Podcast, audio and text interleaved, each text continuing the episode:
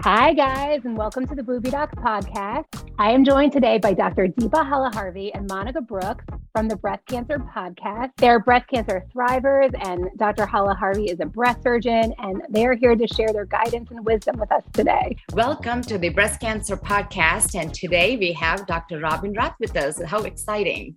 And for this episode, our two podcasts are collaborating as one to bring you helpful information. We're going to learn more about what we do, how our podcasts are helping the community, and what you can look forward to as well by being a listener. So sit back and relax, kick up your feet, go for a walk, whatever you want, as you listen to the Boobie Docs and the Breast Cancer Podcast together. All right, Dr. Roth, let's start with you. Tell us a bit about yourself and why you call yourself the Boobie Docs. I am Dr. Robyn Roth, and I am a board certified radiologist who specializes in breast imaging. And what that means is that I am the doctor who interprets all of the breast imaging, like mammogram, ultrasound, and MRI. And I'm also the doctor who does all the image guided biopsies. So if we see an abnormality on your exam, then I'm the one who does the biopsy as well. Oftentimes, I'm the first doctor that a patient might meet on their breast cancer journey. Um, so I really consider that a very important role. I run a social media account called the Boobie Docs where I talk about breast cancer and breast health in an approachable way. Um, besides being a breast radiologist, I am also a 40 something Ashkenazi Jewish woman with a strong family history of breast cancer and BRCA. So I really talk about the importance of early detection and knowing your risk on my social media account, the Boobie Docs. I also run a podcast called The Girlfriend's Guide to Breast Cancer, Breast Health, and Beyond, where I talk to members of the breast cancer team to ask the most important question and also speak to inspiring thrivers and previvors to talk about their stories and what they've learned from their journey. So I'm really honored to do all of that, and it's really my passion in life. It's so nice to be here with you today, Dr. Roth, and collaborate our podcast together. What are some things when people go to your podcast? What will they find? And also, what are some things that you're working on for the future? Yeah, like on this season, I'm doing it. I mean, season one, if you haven't listened to season one of The Girlfriend's Guide to Breast Cancer, I think that's a great place to start because I really sit down with the key members of the breast cancer team and ask like the most important questions. So I sit down. My first episode with a, is with a breast surgical oncologist, like you are, yeah. and we talk about you know lumpectomy versus mastectomy, things like that. And then we talk to a radiation oncologist. And episode one, we're really proud of. We did that together. This time I'm I'm going a little bit deeper. So I'm going to talk about things. Well, I spoke to my cousins who both were diagnosed with breast cancer in their 30s and subsequently found to be BRCA, you know, changed our family and kind of led me to breast imaging and just kind of diving deeper into these discussions about sexual health after breast cancer. What does it mean to be a survivor, which I know you guys just did a great episode on things like that because breast cancer diagnosis it's a lifetime it's, it's a lifetime thing yep. yeah so um, really trying to get dive a little bit deeper and in the survivorship journey. Yeah, yeah, I've always said that cancer is a lifelong diagnosis. Yeah. So even though yeah. our hair grows back and we look quote unquote healthy, yeah, it yeah. Is, it is a trauma that we will live with and try to work through the rest of our lives. You, Dr. Halaharvi, that mentioned on the podcast, like it's like a cycle it's yeah. not like this linear, hey, I'm better. Yeah. You know, yeah. it's like, yeah. you know, we get down and we get up and then we get down and we get up. You know, it's like this thing that's just ongoing for the rest of our lives. I don't think a lot of people realize. Yeah. One thing I think it's so powerful to know what this diagnosis brings and how you change as a person and what things you go through as the time goes on.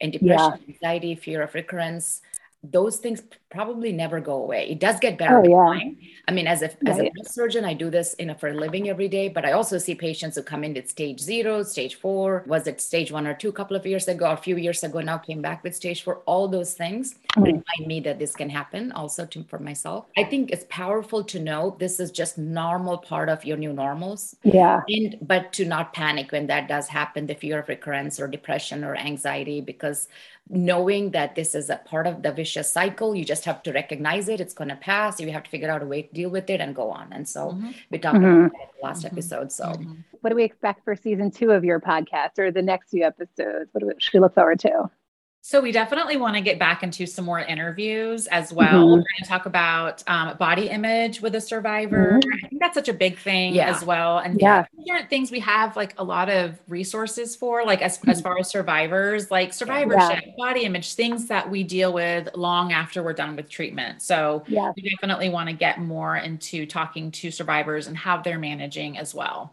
have an episode coming up. We're going to record a podcast on cold caps, you know, mm. the cold caps women mm. can use during chemotherapy, uh, and just a, a number of different things that are coming up. I know, Monica, you're going through breast reconstruction soon, right? I am. And that's another one I want to talk about is DIEP flap. Yeah. So when I was diagnosed with breast cancer, I documented my whole journey on YouTube to yeah. help other people. And that's something that I awesome. want to continue to do as well through DIEP flap because it's um it's scary. It's it, any type mm-hmm. of surgery is scary. This one i'm you know i feel confident in the doctors that are performing yeah. to me dr Halaharvi as well as the DIEP reconstruction. Body image for me is a big concern and i don't know who is secure in their own skin. Like like mm-hmm. feeling great about it, but then you lose a breast and you're like, okay, now what do I do? And now I know right. I have more scars. So I'm having my left breast mm-hmm. removed, a scar in my stomach. So I'm going to try and document that as well on YouTube and, you know, and, and talk about it on the podcast yeah. too, because I want to know what to expect. So I want to be able to help other people. It's so important. I think the whole journey, everyone needs to see the down and dirty, right? Yeah. Like the, yeah. the, the trials and tribulations. And thank God we live in a world right now with social media, like that people can see this like right mm-hmm. if you were diagnosed 20 30 years ago you didn't have this support right. network right um, so that's like one of the good things to come out of social media is you know the breast cancer community really has become tighter more educated more proactive and it's it's really empowering i think for women yeah, yeah. it is and we talked about the last episode balancing that yeah exposure yeah. on social media because yeah. if you yeah. didn't know anything about DIEP flap and you looked it up you'd be like oh my goodness you'd probably be in shock I remember looking right. when I was going to have a mastectomy. I, I, didn't really know a lot about it. I was like, I didn't know I'd be losing my nipple. Me personally, in my case, mm-hmm. I couldn't keep my nipple. And I thought, like, it blew my mind. Like yeah. I just mm-hmm. and I sent pictures to my friends, like, look at this. Like I had no idea. So it's like you have to really oh, balance yeah. the exposure that you have. You don't want to go down that rabbit hole of like too much information. Yeah. And yet you look at those nipple tattoo artists and you're like, whoa, this is a whole thing I never even thought about. Yeah. Yeah. such a fantastic job of that. Oh too. Oh my God. So, yeah. So I wanted to talk to you guys a little bit because I love both of your relationships. So for my listeners who are familiar with your podcast, you are both breast cancer thrivers. And Dr. Halaharvi, you were her surgeon. Yes. And you also had breast cancer. So tell yes. me a little bit about that and yeah. how. Yeah, so I'll start with my story. Mine came before her. So I was uh, diagnosed at 41, uh, seven years ago.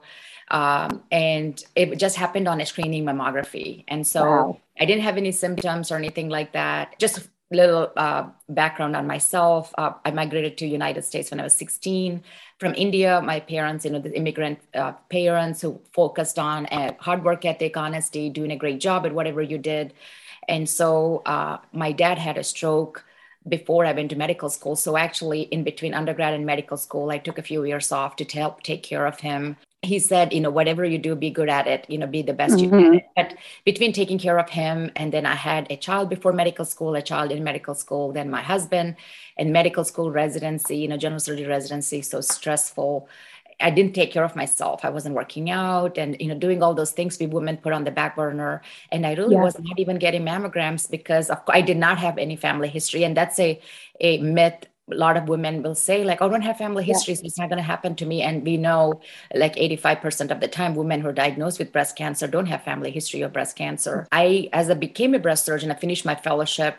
My father passed away just a few months after. Oh, and then i went back to his words of be the best at whatever you do be the best at it. Like if you're going to wash bathrooms be great you know cleaner of the bathroom. So my prayer was how could i be the best breast surgeon?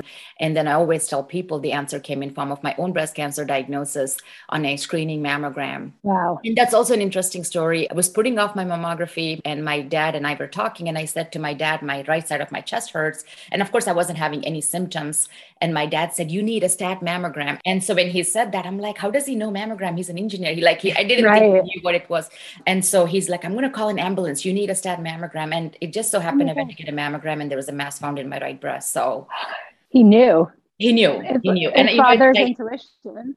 Right? Yeah. Yeah. Wow. So, so tell me about that. So you had your mammogram and then you get called back. So um, I always have a hard time telling this story. oh. Uh, but anyway, so uh, I mean, of course, I work at this hospital system. So they said, oh my gosh, there's this spiculated mass, meaning, you know, this mass that looks worrisome for cancer in your screening mammogram. You need to come back for a diagnostic mammogram and an ultrasound.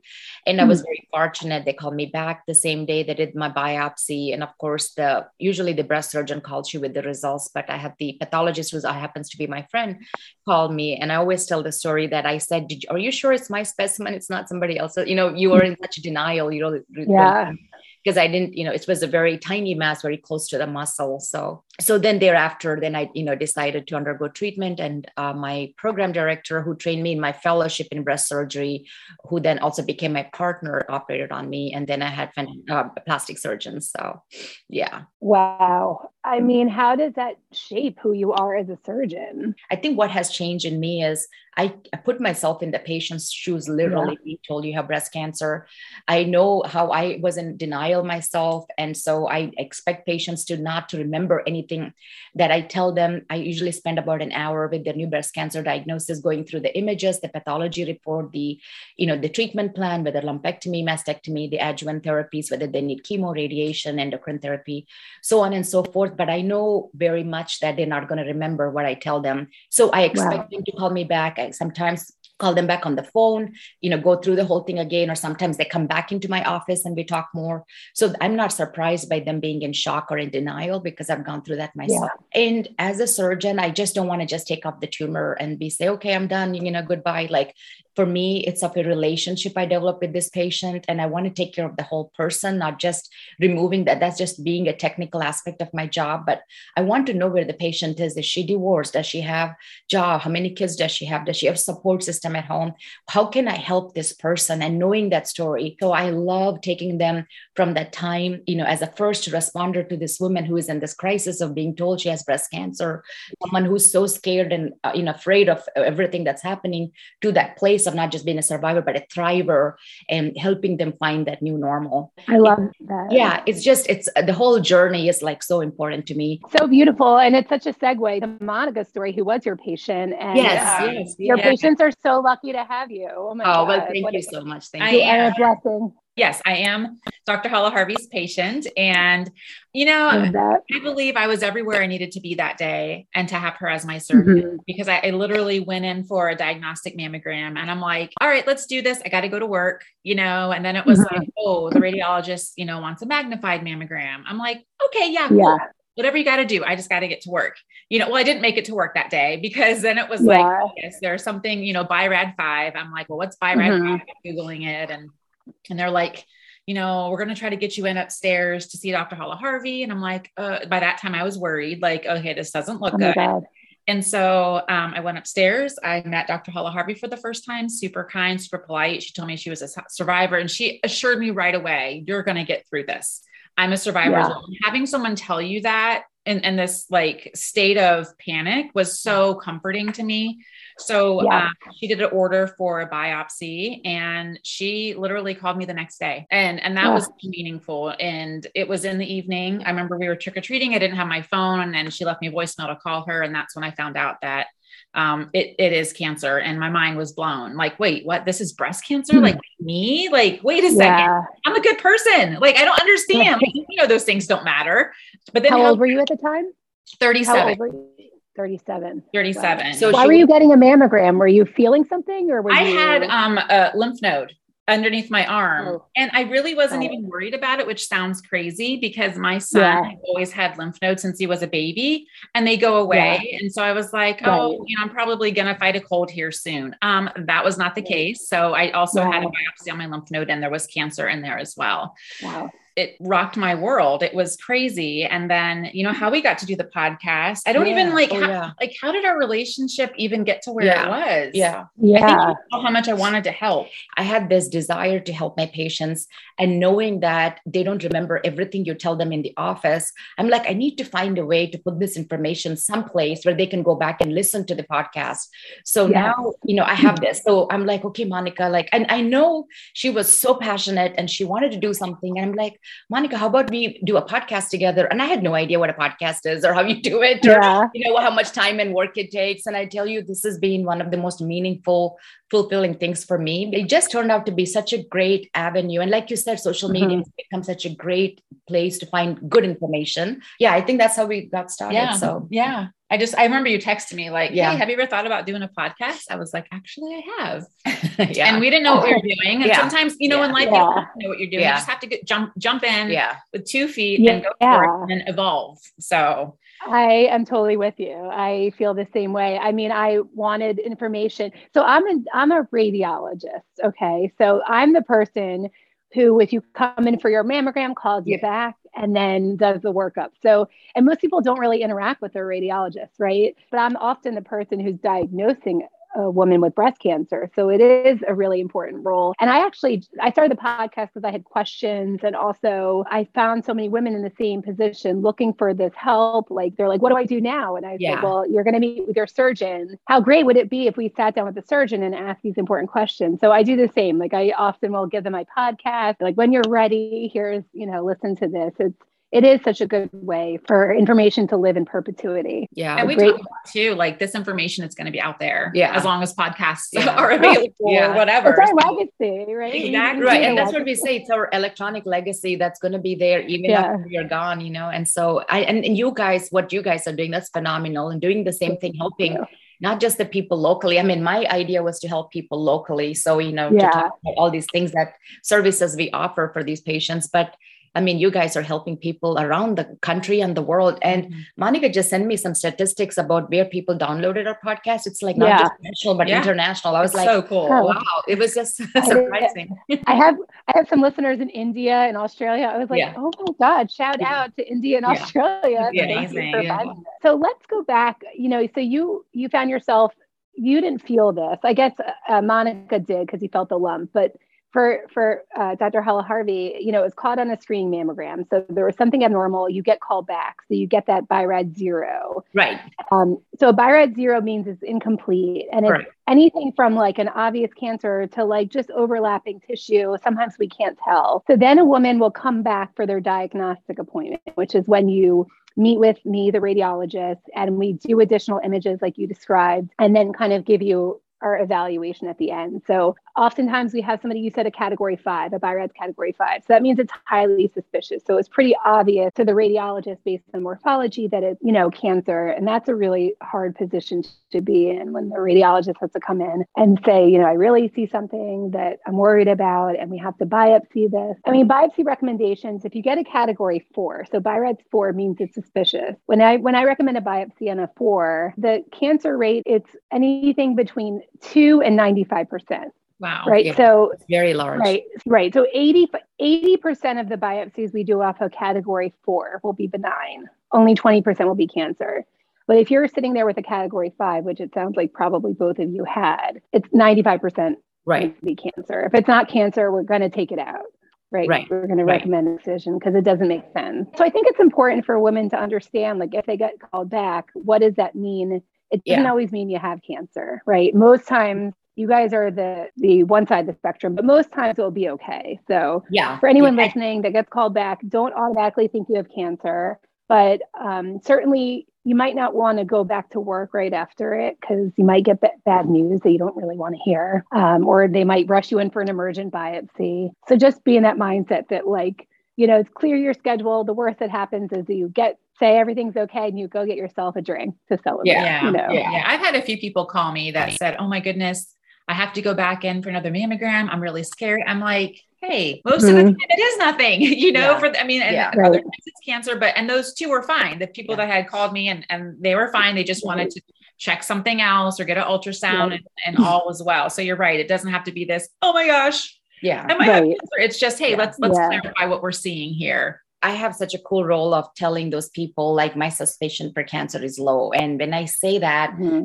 I mean, they're like holding their breath and because they, you know, our patients here, they see us, so they have, if they have abnormal imaging, they come see us before they have a biopsy and our radiologists do oh. biopsies just like you guys do and mm-hmm. so they see us for an exam just to make sure there's nothing in the same breast or the opposite breast and then they go to the biopsies but my job is to help prepare them someone who thinks they're going to die the next minute no you, you don't you i mean with yeah. the breast cancer you know the mortality is really low if everything gets caught mm-hmm. in early stage good treatment options are out there getting your mammography you know starting at age 40 if you have no family history if you're average risk patient and all those things if you do those and so to tell them hey this most likely this is not going to be anything but we just need to know have the tissue sampling for the pathologist to tell us it's not anything. And i prepare them we'll uh, see you back in six months with another ultrasound or a mammogram. Do you guys do the same thing if the biopsy comes yeah. back online see them back in six months? Yeah oftentimes we will follow it especially you know if it's like a vague area um, but like you said, most women don't have a family history of breast cancer that are diagnosed. So right. don't let a lack of family history prevent right. you from starting your annual mammogram at 40 if you're average risk. Like there is a large portion of people that should be screened earlier and with supplemental imaging. And I want to talk about that for a second because that's really important. So if you had a first degree relative of somebody that was diagnosed with premenopausal breast cancer, you're going to want to start 10 years before their age of diagnosis, but not before age 30 for mammography or 25 for MRI. So oftentimes, like if your mom was diagnosed at 35, you would want to start your MRI annually at, at 25. And then starting at age 30, start adding in mammograms and kind of doing both of them every year because you are considered high risk. Then also risk factors. You know, the Society of Breast Imaging actually recommends that all women, especially Ashkenazi Jewish and Black women, be assessed for risk factors no later than age 30 so you can really identify women that are high risk for breast cancer and would benefit from that earlier and supplemental screening. Because we know most people don't have breast cancer that are diagnosed breast cancer, but if you have risk factors, you definitely are increased risk um, over your lifetime, especially in your 30s. And that we're trying to find those people with that supplemental screening. So I do have a question for you. What do you guys yeah. do for those women with dense breast tissue? Right. So this is a really hot topic yes. right now. As you know, Katie Couric was just diagnosed and she was talking about the importance of supplemental screening. So, breasts are composed of fat and fibroglandular tissue. The more fibroglandular tissue or dense breast tissue you have, the whiter your breasts appear on mammography. Um, and the problem is that breast cancers are also white, so it's harder to find a small white cancer in the background of white, dense breast tissue. Think of it like finding a snowflake in a blizzard. And the problem is that also dense breast tissue is an independent risk factor for breast cancer. So a woman with extremely dense breast tissue is four times more likely to develop breast cancer than a woman with fatty breast tissue. So dense breast tissue is really like a double-edged sword. It makes it harder to see breast cancers, and it's also it increases your risk for developing breast cancer. Um, so that's why I really talk about the importance of supplemental screening, especially in women with dense breast tissue. So for our listeners, Dr. Roth, like how do we know if we have dense breast tissue or not? The only way to know your breast density is actually by reading your mammogram report. So the radiologist will assign your breasts one of four categories fatty, scattered, heterogeneously dense, and extremely dense. Um, and it will be listed under breast composition in your mammogram report. So if you see the words heterogeneously dense or extremely dense breast, that means that you have dense breast tissue. So you should really consider um, supplemental ultrasound, MRI, or even contrast mammogram, depending on your risk factor. This is so helpful. And I'm so glad we're doing this together because I am learning so much. And I guess my next question is how often should the supplemental screening be done? So, if you're over 20% lifetime risk of breast cancer, you're going to want to supplement with MRI. I like to alternate, like, you know, in January, every six months. So, January, have your mammogram, and six months later you have your MRI. So you're never going longer than six months without some kind of imaging. Um, if you're like at average or intermediate risk and you have dense breast tissue, you really should consider a supplemental breast ultrasound. Um, I had that. You know, the first one's always the hardest because if we find something and we don't know what it is, either we have to follow it or biopsy. And that's like the argument what critics will cite as the reason not to do supplemental breast imaging is that you might find something that's not cancer but warrants a biopsy. I think most motivated patients will tell you, I would rather know that this is benign, you know, have the biopsy and move on with my life but with the potential of possibly catching cancer early um, supplemental ultrasound has shown that you find earlier node negative cancers that are more treatable. So it definitely is beneficial if you're a proactive patient. It's not for everybody as long as you understand what the downside is. But for me and my patient population, my patients really want it. So at and, our institution, yeah. we do um, abbreviated MRI is something that they okay. doing for these women who are like average risk or you know intermediate, intermediate risk, yeah. risk. And uh, some other institutions do contrast enhanced mammography. Um, I just wanted to know your your opinion on what you think of the abbreviated MRI versus the contrast enhanced mammography. I love both. I really do. If those are available to you, I think those are great tools. I mean, if you're going to do that, there's no need to do uh, ultrasound. I think. Yeah contrast mammogram and abbreviated MRI. Abbreviated MRI is like one, it's like three sequences instead of the standard like 11 sequences. So it takes about, you know, 20 minutes and it's really a screening test. Like if there's something abnormal, then we have to do a full MRI and kind of work it up. And contrast mammogram, we do it here at Cooper. I love it. I wish that, I really wish that I said, I propose a study of like intermediate risk for breast cancer, just give them all contrast mammogram because yeah. we could just see the dense tissue like melts away. And so I love both of those modalities. I think any of them are good. Yeah, we actually had a law passed in, in Ohio now where insurance companies are being mandated to pay for these additional um, screening images, uh, modalities. That's, sorry. So that's great. Yeah, in the past, we didn't have that. So now insurance companies are mandated to pay for those. Yeah. I think it's only, I think 38 states have some sort of dense breast notification law. And then like only 14 of those and DC have insurance coverage. So right. yeah, we're getting there. You're getting there. It's slow, but it's happening. Yeah. Yeah. Yeah. Question as a patient. Yeah. Some of the recommendations for having yes. a first degree relative. Okay. So my concern would be um, the risk of radiation over a lifetime and what that would do to mm. someone who starts when they're 25 yeah. years old and does this once a year like what what what's the concern or is there a concern so there is concern with mammogram and that's why you don't really start mammograms till 30 um, because the breast is still developing and the risk of the radiation dose of a mammogram is so low it's like flying cross country to la but in the developing breast especially if someone is brca or you know cancer prone you don't want to do that so that's why we start with mri at age 25, there's no radiation in an MRI. So there's no concern there. And then starting at 30, we start doing mammograms. And again, the breast should be done developing by then. The risk is so low. You know, and then it brings up like a woman who has a genetic mutation may not keep their breast for their whole lifetime. So it won't be their whole lifetime. They benefit that way the risk, right? Right. Yeah. You said that radiation isn't in the MRI. Is there any risk with an MRI over time? Yeah. Yeah, I mean, there's there is gadolinium contrast. You know, has potential damage to your kidneys and even your brain over like with repeated use. But again, it's really a small dose. Presumably, this other this 25 year old is otherwise healthy. You know, so it is. You do have to weigh the risk and benefit. There's always a risk with any test. Um, but again, you might find your breast cancer earlier. So um, like if you have a gattle, if you have renal toxicity, you can always do a contrast mammogram, different kind of contrast. It's a little bit easier on the kidneys.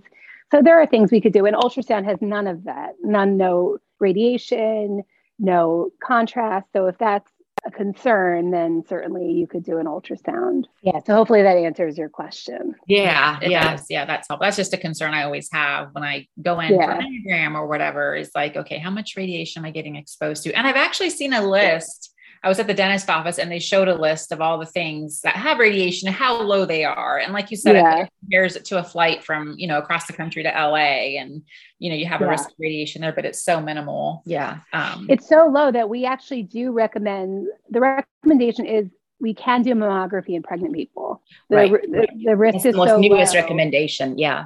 Yeah. And we could also cover the fetus if that's like a concern with yeah. blood. Yeah. So since we're talking about imaging, the one other question I also get from patients yeah. is it's like last week, this patient was stage one breast cancer and she was crying because we were not getting you know serial CT scans to follow her to make sure that she doesn't have you know cancer in any other part of the body. And yeah. I said, we really don't have guidelines. You know, we go off of the National Cancer Comprehensive Network guidelines, yeah. which don't recommend us getting CT scans or bone scan unless the patient is symptomatic. So breast cancer typically goes to bone, brain, lungs, and liver. So abdominal mm-hmm. cough, you know, weight loss, um, uh, headaches, things like that is when we get those additional, you know, imaging. And I said to her, like the studies have shown, the just the effects of radiation can accumulate over a period of time if you're asymptomatic or if you don't have symptoms or if you're a stage yeah. three breast cancer. So how do you counsel patients on that, or have, have you ever been asked about that? I don't know. I I feel that like I, I if I was a patient who had metastatic breast cancer at some point, I'd be like, give me all the CT scans every few years. And I actually asked that question. I was like, are they you know scanned every few years just to make sure everything's okay? And they said no. The problem is that like the likelihood of it metastasizing, thankfully, is low, right? Even right, five right. a few years out. Yeah. Um, you're probably going to find things that you don't want to find that will cause more problems, like a liver lesion. Maybe it's a cyst, but then it like maybe has to biopsy. So it's you don't always want to go doing imaging tests because you might find things that need workup that is going to be annoying over your lifetime um, and really inconvenient and low yield, right? Yeah. Um, so yeah. I think that's the take home point. Just like right. follow the guidelines. I understand the desire to just want to make right. sure everything's okay, but like it might find something like a nodule and right. that will just throw you off also. Right. And it's probably and not I, related to a breast cancer. And I heard your episode on uh, where you had your episode where you had the breast surgeon on talking about breast MRIs. And I'm, yeah. I'm also like her, I'm also a minimalist when it comes to breast MRIs. Yeah. We absolutely get them if a patient has an invasive lobular carcinoma. Of course, if they're high risk, uh, they yeah. have had mantle radiation to the chest wall for you know non-Hodgkin's lymphoma or uh, if they're just considered high risk or they have a mutation, a BRCA mutation or some other mutation. Yeah. And uh, but I don't routinely get it only because does increase the chance of getting additional biopsies because of the yeah. positive rate and causes anxiety. And studies have shown that has increased the number of mastectomies that are being performed because of the MRI. So yeah, we have this discussion at the tumor board conference. I usually say, okay, every time we get an MRI, so now it's like a trifecta. They're going to find something in the liver. They're going to find something, you know, in the in the pancreas. And now now the patient yeah. needs a scan, a CT scan, MRI mm. of the liver. You know, so it's like a trifecta. Like you were getting more imaging because because now you got this MRI. So I'm a minimalist. Yeah. I will get it if I'm looking to see if a patient had chemotherapy to see if that chemotherapy has helped shrink down the tumor. So now yeah. I can do a you know lumpectomy or a partial mastectomy is the same thing um, or to also look at the lymph nodal status if the lymph nodes have completely gone away from the chemo and then i can right. then do a sentinel lymph node biopsy rather than a lymph node dissection which is a little bit bigger surgery so what's your take on mris i mean i think there is util like a lot like you said invasive lobular or somebody that you think has more extensive disease Correct. than you're really seeing on imaging i think it's important especially if they're like leaning towards breast conservation therapy and you want to know the the extent right? Like i think that's a good role for it. Um, but yeah certainly we see things that it's more sensitive but not specific. So we'll see lots of background enhancement and things light up that we kind of can't ignore, especially if someone's going to go undergo breast conservation therapy or a lumpectomy. You're going to want to, like, the worst thing you could do is take her to lumpectomy and leave cancers behind. Right. So I think there are definitely times that you should be looking. Right. But yeah, if somebody is really motivated towards having, you know, if they know they're going to have mastectomy, it's not going to change management. I don't know that there's any role for it. But yeah, like you said, you, I think you have to weigh again. Every test has you have to weigh the right, risk and Right. Is this going to change management? It's going to change your management, correct? Yeah, yeah. Right. Then that's the time to use it. Right. And and and thankfully in our uh, location, our institution, as with most institutions, where we talk about every patient at our tumor board conference. So it's not just me making the decision; it's the whole team. And yeah. that's what I love about breast cancer treatment is not just one person, but it's a uh, multidisciplinary team approach where everyone will give their input on what they think is best for the patient. So definitely, uh, so it gives them that personalized care. So, what was your biopsy experience like? Were they okay? Like, was it painful? With biopsy experience, um, it yeah. was painful. It was one of the most painful, painful things. Even oh, they numbed it, and I remember laying on the table and I just started like crying. Cause I'm usually like a pretty tough girl. Like I'm just gonna, yeah. you know, I can do this. Let's do it. Let's go in there and get it. And um, it was so deep and I don't think it uh-huh. could numb it completely. And oh. so I oh. felt that clip uh, that they okay. put in as a marker yeah. and I, it hurt so bad. Oh um, no! And they were they were nice. My husband was there by that time, and so, but it was probably one of the worst things I experienced. Oh. I was hoping you say it wasn't that bad. Yeah, yeah. The lymph node was fine. Like I didn't feel any uh-huh. pain when they biopsied the okay. lymph node, but the actual like tumor, it it, it yeah. was pretty painful. Yeah. Do you remember mine, yours? Mine did not hurt at all. So, yeah. uh, radiologist who did my biopsy, uh, her name is Dr. Lauren Miller. She did a fabulous job. And um, the, and the good thing too is I tell patients um, whenever I see them before she's doing their biopsies or her partners, they're all fantastic. And I say, you know, I myself had a biopsy it did not hurt. You'll just feel the little bee sting just very quickly, just for a second, and then it's all liar. No, I'm just kidding. yeah. No, it should be. It's, right, I always yeah. tell people yeah. it should feel like pressure, not pain. So right. I'm just going to say this to your listeners: if you're having yeah. a biopsy and it's really painful, ask for more numbing medicine. Like, don't be shy because it really should feel like pressure. Right. I've heard horror stories, but it shouldn't be like that. Yeah. So I did a TikTok on on um, breast biopsy ASMR. Oh yeah. Oh my god. to see that. and it's and it's like not to make light of the like of the, yeah. the, of the experience but like the sounds are really jarring like the click yeah. the vacuum it's all a lot so I always yeah. like try to let people hear it first because it is it's very startling. Yeah, so. it is very that I think that is the scary. I mean, if you tell the patients what to expect, I think it's not. Yeah, mm-hmm. yeah. I, I always tell people a man invented this. I'm sorry. so people who want to find you on social media, where can they find you?